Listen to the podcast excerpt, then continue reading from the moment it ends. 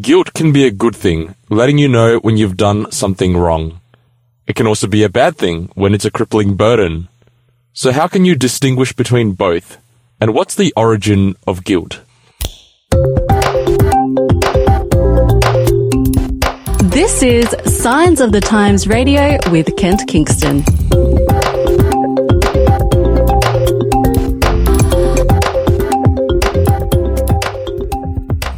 Well, it's great to have you here with us for another week of Signs of the Times Radio. My name is Daniel Kulbetek, and I'm joined by Kent Kingston, who wrote an article for us in the October edition of the magazine. How are you doing, Kent? Yes, I'm doing very well, thank you, Daniel. And uh, yeah, this is what happens when the editors can't manage to uh, get someone to write articles. We have to write it ourselves. But honestly, look, I think you know we're sort of writers first and foremost, so it's a just a guilty pleasure, I guess, to be able to write an article in, in your own magazine. So yeah, I enjoyed writing it. Yeah, it's pretty interesting. It's almost like our articles end up in the magazine pretty much every other month. Mm-hmm. But hey, Kent, you've been on holidays a few weeks ago. Tell us how your holidays went. Oh, it was fantastic. It, uh, I was uh, told by my employer that I had way too much annual leave built up and I should take some. So I did. I guess in this age of COVID lockdowns, as it has been, I mean, thank goodness it's, you know, relaxing now and people are out and about. But at that point, yes, I decided a staycation was in order. So yeah, lots of hanging around at home, did a bit of bush carpentry in the backyard and, you know, making things without measuring and a bit of gardening. And yeah, it was really good. I, I really enjoyed it. It's good to like get active, use your hands. Yeah, do something practical. All those manly activities, though. That's right. You are the ultimate man. you know it, Daniel. Now, Ken, it's funny that we're talking about guilt today because we've also in the office been talking about our personalities. Now, I thought I had mm. you down pat until it turned out that I didn't. But just to tell you a bit about my personality, in case you didn't know, is I would be typed in Myers Briggs as an ESFJ. Now, one thing about ESFJs is stereotypically, we feel guilty about things a lot of the time. Oh, really? And we don't always express it, but we like, we feel bad. Like if we say something to someone that upset them or hurt their feelings or whatever, that's something we'll, that we'll then sit and think about for quite a while. Mm. I always thought that everyone is like that, but it turns out that some people, they process things in different ways, so they would probably not feel as guilty about it, mm-hmm. potentially, but for my personality type, we're the guilty feeling types. Well, that that's really interesting, and I think I think you're right. I think some personalities are, are more guilty than others, and that's just part of the, you know, wonderful diversity of humanity. But another aspect to it, I think, is that different cultures and perhaps at different times in history, there are different views of guilt. I mean, you know, we talk about, you know, honor and shame cultures where the big deal is not to be seen to be shamed in front of others, not to shame your family, you know, this sort of thing. This is not so much a big deal in Western cultures. We are much more into, uh, you know, ideas of guilt rather than, rather than shame. You know, we'll, we'd much rather say, you know, I don't care what anyone thinks of me. I'm going to be true to myself. You know, this idea of integrity is, and, and the individual is really important to us. But I guess what I pointed out in this article, and I'd be interested to see if our, our listeners, you know, agree with us uh, on this, is that guilt in some ways has sort of gone out of fashion. I mean, how many times have you heard Daniel, you know, someone say something like, um, you know, how dare you judge me? Oh wow, you're getting pretty judgy, and are you trying to make me feel guilty? You know, it's like the ultimate faux pas in some ways, isn't it? It's actually interesting that you you talk about guilt in like the millennial generation. 'Cause That's pretty much what you kick off your article talking about that millennials are feeling guilty. the way kids have been raised over the last few decades, and I would include myself in, in this category, we were raised by parents who were very affirming, very warm, told us we were special, and, and this sort of thing. And you'd think that being raised like that, we would end up with people with incredibly strong self-esteem, and we'd be able to bear with the, the knocks and the challenges of life. But it turns out that millennials, and that research is showing this, millennials are actually, as you say, Daniel, struggling with depression, struggling with anxiety. And the question is, well, why? You know, if they were brought up to, you know, as is sometimes sarcastically, you know, said, if they were brought up as, you know, special little snowflakes, how is it that they now are feeling bad about themselves? I mean, you're, you're a guilty sort of person, so can you relate? Can, can you see this among your friends? I know that a lot of people from the baby boomer generation mm. tend to criticize millennials for all the things that you mentioned there, and there's there's definitely some rebuttals, but I don't really want to go into that sort of. but but but, but do, do, you think that parents like your your parents, parents of your friends, were generally brought like your millennial generation up to to value yourselves, to you know not to be sort of guilty people that were they talking down to you, making you feel bad? It's not the impression I have. It's like that thing that you mentioned earlier about the cultural context because I was brought up in a European family, so mm. we were definitely punished for our misdoings and we weren't we weren't treated as if we were the best in the world. Mm. So I think I was raised fairly well. I think I've never really felt entitled to anything. Mm. I've never felt like I have an ego because of the way I was brought up. Mm-hmm. But that being said, I do feel that the current generation that's being brought up is definitely being brought up in a similar sort of way. My girlfriend and I were at the park on the weekend. Yeah. And there was black swans that were sitting around and they had their little young ducklings sitting next to them. Cygnets. That's right. These bunch of kids start coming up and start harassing the swan, and the swan starts getting agitated, like the mother swan. Mm-hmm. And these kids' mother is like standing two meters away, and she's like, "Oh, come on now, boys!" And the kids are like, "Hee hee hee," and then they still harass it. They're like starting to like swing kicks at it. The swan is getting really annoyed now and is almost trying to start to chase them away. But the mother is just like, "Oh, it's time to go." You know, she's just like, "Boys, it's time." And and that's it. Like what you know. And I told I told my girlfriend, you know what my parents would have done if that was me. I would literally be getting a hiding right now. yes. Okay. So, but yeah, it's interesting that that's the perception of my generation, which is the millennials, that we mm, are like mm. that actually, which is probably true it's yeah. probably true, but there's probably some sort of context to it as well. Yeah, yeah. But look, I, I, guess, you know, where I was going with this really is that there seems to be a perception nowadays in popular culture that the worst possible thing you can be is guilty, you know, to feel guilty. It's like, oh my goodness, you know, you've got to get over that. That's a, that's toxic shame, you know. Mm. Uh, this is a sort of language that, that you hear people using, but I guess in some ways I have a little bit of a, a, different perspective. I mean, I was a probation and parole officer for, you know, several years in a, in a couple of states in South Australia and, and then in Queensland. So I spent a lot of time talking with, you know, people who had committed criminal offences. I spent a lot of time in courtrooms, you know, hearing about people's misdeeds. And let me tell you, Daniel, when it comes to sentencing, the reality of whether an offender shows remorse for what they've done. In other words, they're sorry. In other words, they feel guilty in some way for what they've done. That is actually really important. And a magistrate or judge will actually sentence an offender more harshly if they see that there's no remorse for, for what ha- has been done. And when I spoke, you know, was speaking to people on, you know, court orders, you know, after they'd been sentenced and, and sometimes they admitted, you know, very shamefacedly, oh yeah, I feel, you know, I feel really bad about what I did. I feel really guilty. I, I'd say to them, that's, that's great. Congratulations. Because, you know, you did something wrong and you feel bad about it. That's exactly as it should be. If you weren't feeling bad for the fact that, you know, you'd hurt other people or whatever, that would put you in the category of a psychopath. Well, actually, it's really interesting that you say that because this is something that my girlfriend and I have also talked about recently, which is people who feel no guilt or feel no emotion, which is the mm-hmm. the sociopaths, the psychopaths. Yeah, yeah. So so you've come across those kinds of people in before. Uh, look, I, I, have from from time to time people who just seem to have no insight into the fact that you know what they're doing is going to be harmful to other people or what road they're going down, the consequences for what they're doing to other people. Yeah, they, they don't necessarily care about the effects on other people. I haven't come across very many of them, you know, thank goodness, the vast majority of people, even criminal offenders, are capable of guilt.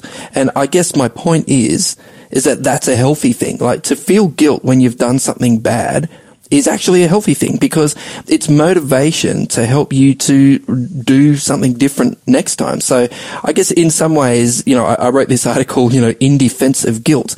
Yeah, it's, it's not a bad thing. There's a line with guilt, isn't there? There's the guilt that goes too far where you're, mm. you're literally crumbling under the weight of it. You're burdened by it.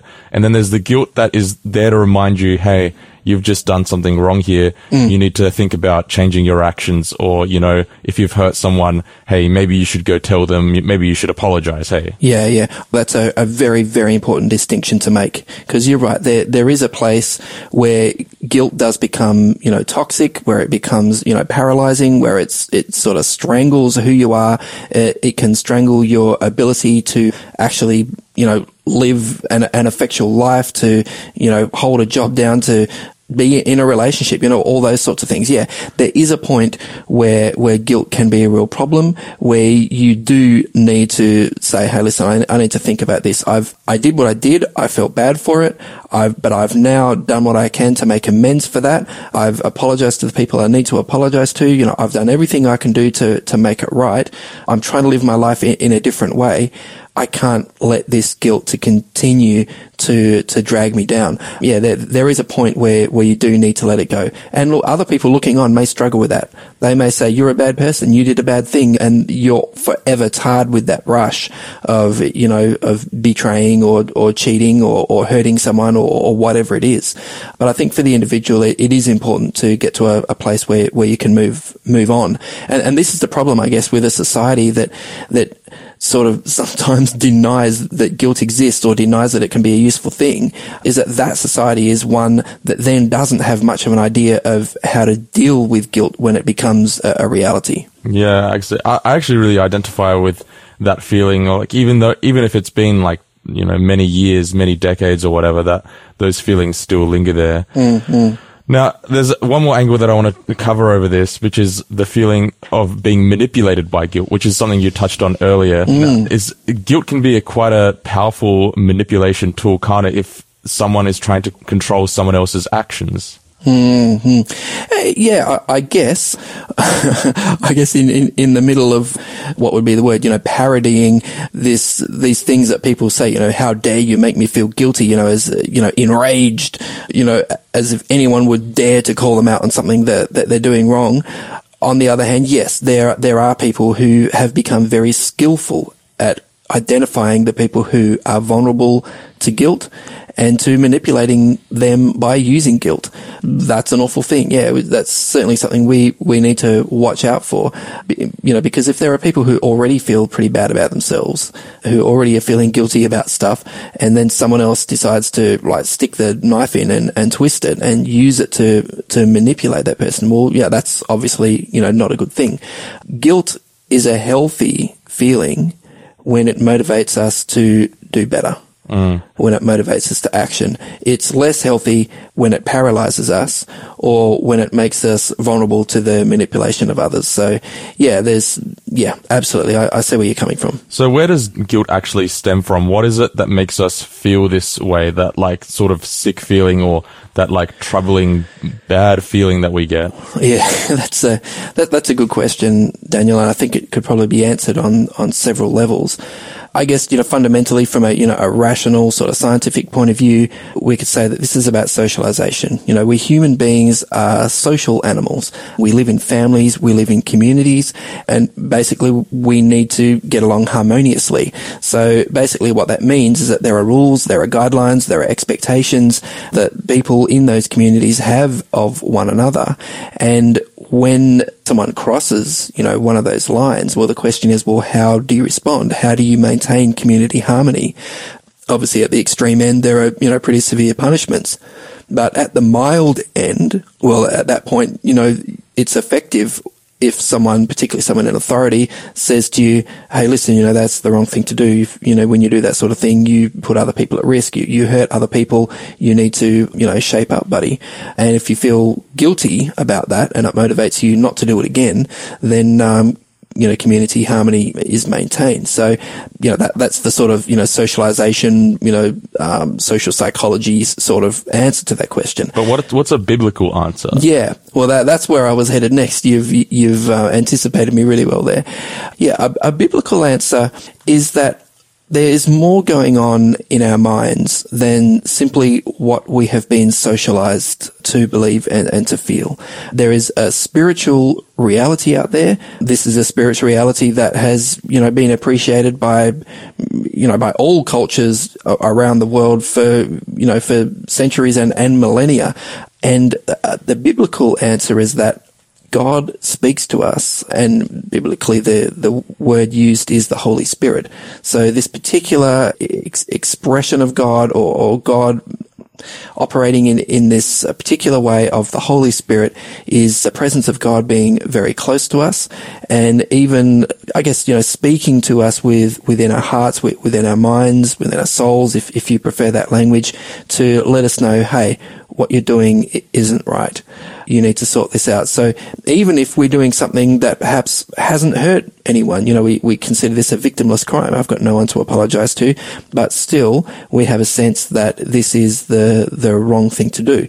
And it's interesting that I guess you might say, well, you know, this this is, you know, propaganda. This has been, you've been indoctrinated. It's been shoved down your throat so that you feel guilty for, for doing something. Yeah, there's a certain reality to that. But I think there's, yeah, there's also a, a real sense that no, there is a spirituality going on there. There is an encounter with the divine and we feel uncomfortable and it lets us know that, that something's gone wrong. It's interesting what the apostle Paul says about this. You know, he says, I mean, he's a Jew.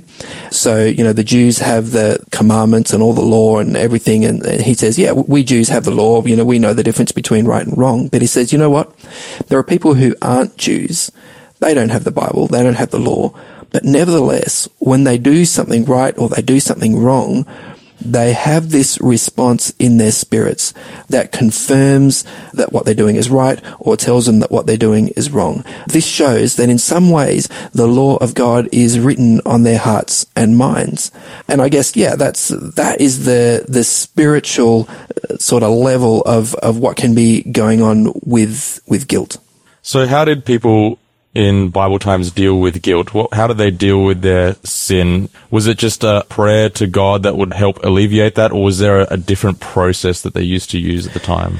Yeah, well, this this gets really fascinating because as you look through the, the Old Testament in particular, and I guess the, those books of Moses, probably the books of Exodus and, and Leviticus, you know, some of those first five books of of the Bible, God speaks to Moses and Moses conveys this message to the tribes of Israel. And he says, you know, this is what God says you need to do if, if you've done wrong. So obviously there's a bunch of laws to set out that, about how people are to relate to one another, the sort of laws of ceremonial cleanness and uncleanness, all the laws about the different festivals that happen eh, during the year, all, all this sort of thing. But in amongst all that, there are a number of instructions for people who have done the wrong thing, people who have sinned, people who then have, you know, are, guilty in in a legal sense. I guess they they they've done the wrong thing. They're so they're now under God's displeasure in some way. Other people in their family or their you know their community, their tribe would know they've done the wrong thing, and they have to go and make that right. So what the basis of dealing with guilt is in the Old Testament is the sacrificial system, the, the system of animal sacrifices. So there's this really interesting symbolism that's involved where the person who has sinned brings a perfect, unblemished animal. It's a domestic animal, so you know, it could be a, a sheep or a goat or a cow, or if it, if it's a poor person, perhaps just a, a dove. But they bring this animal, uh, this perfect, unblemished animal, to the the tent sort of temple that they had set up there in the de- in the desert. First of all, as the Israelite tribes were you know crossing the desert, but later on when they built a more permanent temple, they'd bring them to to the temple, and the sinner would lay their hands on that animal, which was a symbolic way to transfer their guilt from them to their animal. And then the animal would have its throat cut, you know, it would be slaughtered. It would be, um, then, you know, burnt on the fire or, you know, there are different, different ways of, um, of sacrificing those, those animals. And there's also a really fascinating service that happens in Yom Kippur, the Day of Atonement, where, you know, symbolically through the whole year, all this guilt had been transferred from individuals to animals, then the animals sacrificed in the tabernacle, and then, so then the tabernacle symbolically has all this sin built up in it. So then once a year, there's another ceremony where all the sin is symbolically transferred from the tabernacle onto another sacrificial animal that is then sent out and exiled out into the wilderness. So there's this whole symbolism of the transfer of guilt from person to, to animal and, and the punishment that happens, you know, whether it's slaughter or whether it's exile. So really, really fascinating stuff. So why don't we do that anymore? If that was the practice back then of cleansing yourself of sin, of alleviating your guilt, why mm. isn't that a practice that still happens today? I guess probably the best place to go to to answer that question is uh, the New Testament book of, of Hebrews, and this gives the the Christian answer to that question. And what the book of Hebrews basically says is, you know, what happened there in the temple in Old Testament times was a symbol. It was trying to teach us a lesson. It was trying to teach us about how terrible sin is and how it hurts people. It was trying to remind us that sin comes with a punishment, but it was also trying to teach us that God has a plan to transfer our sin from us to an innocent victim who would take the punishment for that sin in our place. And now, when Jesus Christ appears on the scene in the New Testament, John the Baptist, who's a, another New Testament character, like, looks at him in the crowd. He picks him out of a crowd and he says, look, the Lamb of God who takes away the sin of the world. Mm, and that's in reference to how the lambs were slaughtered back in the tabernacle days, right? Exactly, exactly. So, so this is, this is basically starting to give us the sense that, wait a minute, all this symbolic transfer of sin to sacrificial animals over all those centuries was setting us up to understand that when the true Lamb of God arrived, Jesus Christ, the Messiah, the Son of God, he would be the sacrifice and the sin of the world would be laid on him. He would die in the place of, of those who, you know, who had accepted his sacrifice on, on their behalf. So yeah, well, interestingly enough, even in Judaism, like uh, not too many years after Jesus, that second temple in Jerusalem was destroyed. So the sacrificial system basically ended. The Bible tells us that at the very point where Jesus died, where he, he screamed out to, you know, to heaven, you know, it is finished, that there was this great big thick curtain in the temple of Jerusalem that was between the holy place and the most holy place that tore from top to bottom. So the belief is that was torn by an angel because obviously a human, you know, mm. would, would need to grab the bottom and tear it from bottom to top. But this was really torn thick, from top it, to bottom. Really re- thick. Yeah, really thick curtain, hey. Yeah, about a foot thick, I've, I've heard it suggested. So, um, and this is a, a symbol of the fact that the way right into God's presence in the most holy place had been opened. So Jesus is the lamb. Jesus is the curtain who has been torn. Jesus is the one on whom the sins of the world are placed, who suffers in our place. So yeah, after that era, in the Christian church in particular, Jesus is spoken of as the Lamb of God. And when someone confesses their sins, they, they confess them and they claim that sacrifice of Jesus and, and they ask for forgiveness on the, on the basis of what Jesus has done for them. And this is, you know, what is said in the New Testament. You know, someone comes to the apostle Paul and says, you know, what, what shall I do to be saved? And Paul says, it's simple. Believe on the Lord Jesus Christ and you will be saved. It becomes really simple. So I guess in some senses in the Old Testament, it's very concrete in some ways. It's a physical sort of symbol that they had to go through in sacrificing an animal, but it was symbolic in a sense because they were transferring their sin symbolically to that animal. Whereas in the New Testament, it becomes more spiritual. There's no animal anymore. It's now Jesus. But instead of it just being a symbol of something that was to come, this is now the real thing. This is Jesus who does take away the sins of the world. Yeah, and that's why people, like Christians in particular, view Christ's sacrifice with such high regard, hey, because of because of how it changed the dynamic there as well. And also, it's really interesting that Christ's death did not take away the commandments, hmm. but rather it was created a new era in which you can directly communicate with God in order to t- discuss your guilt with Him or to ask for forgiveness for your sins. Is that is that right? Yeah, look, I mean, it's it's really fascinating what what Jesus did, you know, with the law, with the concepts of sin and, and guilt.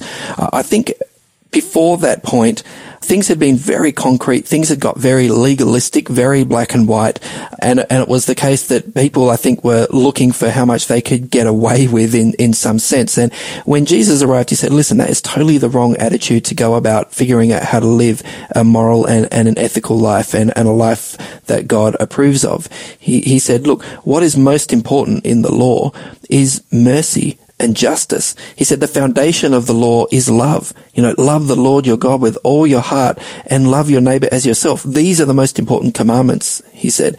So in some sense, what Jesus did is that he took all these details of the law, all these legalistic, you know, do's and don'ts and do it this way, not that way, and this counts and that doesn't. And he said, look, I'm going to introduce a principle based approach to doing the right thing, to living according to, to God's will. And it's a, it's one where the Holy Spirit, we talked about that, is, is in your heart where the Holy Spirit guides you and talks to you. And it's a life that is in keeping with the principles of God's government, where when you're looking at making an ethical decision, rather than looking down to find the exact, you know, chapter and verse and the exact regulation that covers this particular eventuality, what you're doing is asking yourself the question, is this loving towards God? Is this loving towards my neighbor? You know, I need to be guided uh, by love. So yeah, Jesus said, you know, I didn't come to abolish the law. He was very clear about that.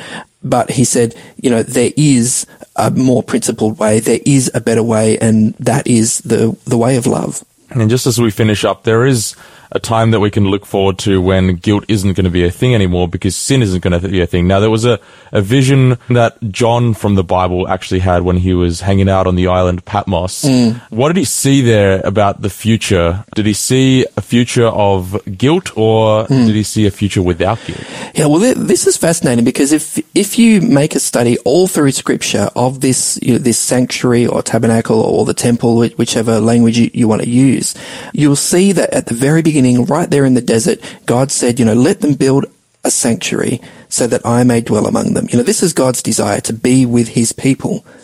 And we see this right at the end of the Bible. We see the, the holy city, the new Jerusalem coming down out of heaven. And, and what the Bible says is, look, God's dwelling place, or the word in the KJV is tabernacle, God's dwelling place is now among the people and he will dwell with them. They will be his people and God himself will be with them and be their God. So it seems really clear that, you know, God's desire all along has been to be with his people. He wants relationship. He wants closeness. Sin has been a problem. Sin has been a barrier for that. And God has been working so hard to try to figure out the solution to this sin. And that's what all this sacrifice was about. That was what Jesus, you know, coming down to earth was all about. But what's interesting is that John, the the apostle who writes the book of Revelation, he sees this new Jerusalem coming down out of heaven. He hears these beautiful words, but what he notices is that there is no temple in the city, which is fascinating because you know we'd think wouldn't the new Jerusalem be like the old Jerusalem with a temple? But it seems as if you know God has dealt with the problem of sin, and therefore there's no more need for the temple. God's presence is now there with his people, so it's not as if they have to go to a particular place in order to encounter him. You know, he's there with them, you know, at all times in and in all ways, which is, I think, really, you know, what a lot of us, you know, really long for to have that close connection with with our Creator. Yeah, absolutely. Hey, Kent, we've run out of time, but uh, thank you so much for joining us on Signs of the Times Radio this week and also sharing about an awesome hope for the future that we have, a future that is free of guilt. Uh, thanks very much, Daniel. Really appreciate you uh, taking the lead. Today's episode was based on an article appearing in this month's Signs of the Times magazine. A subscription is just $26 for 11 issues a year. To find out more, visit signsofthetimes.org.au. Signs of the Times has been published in Australia since 1886 and is proudly produced by Adventist Media.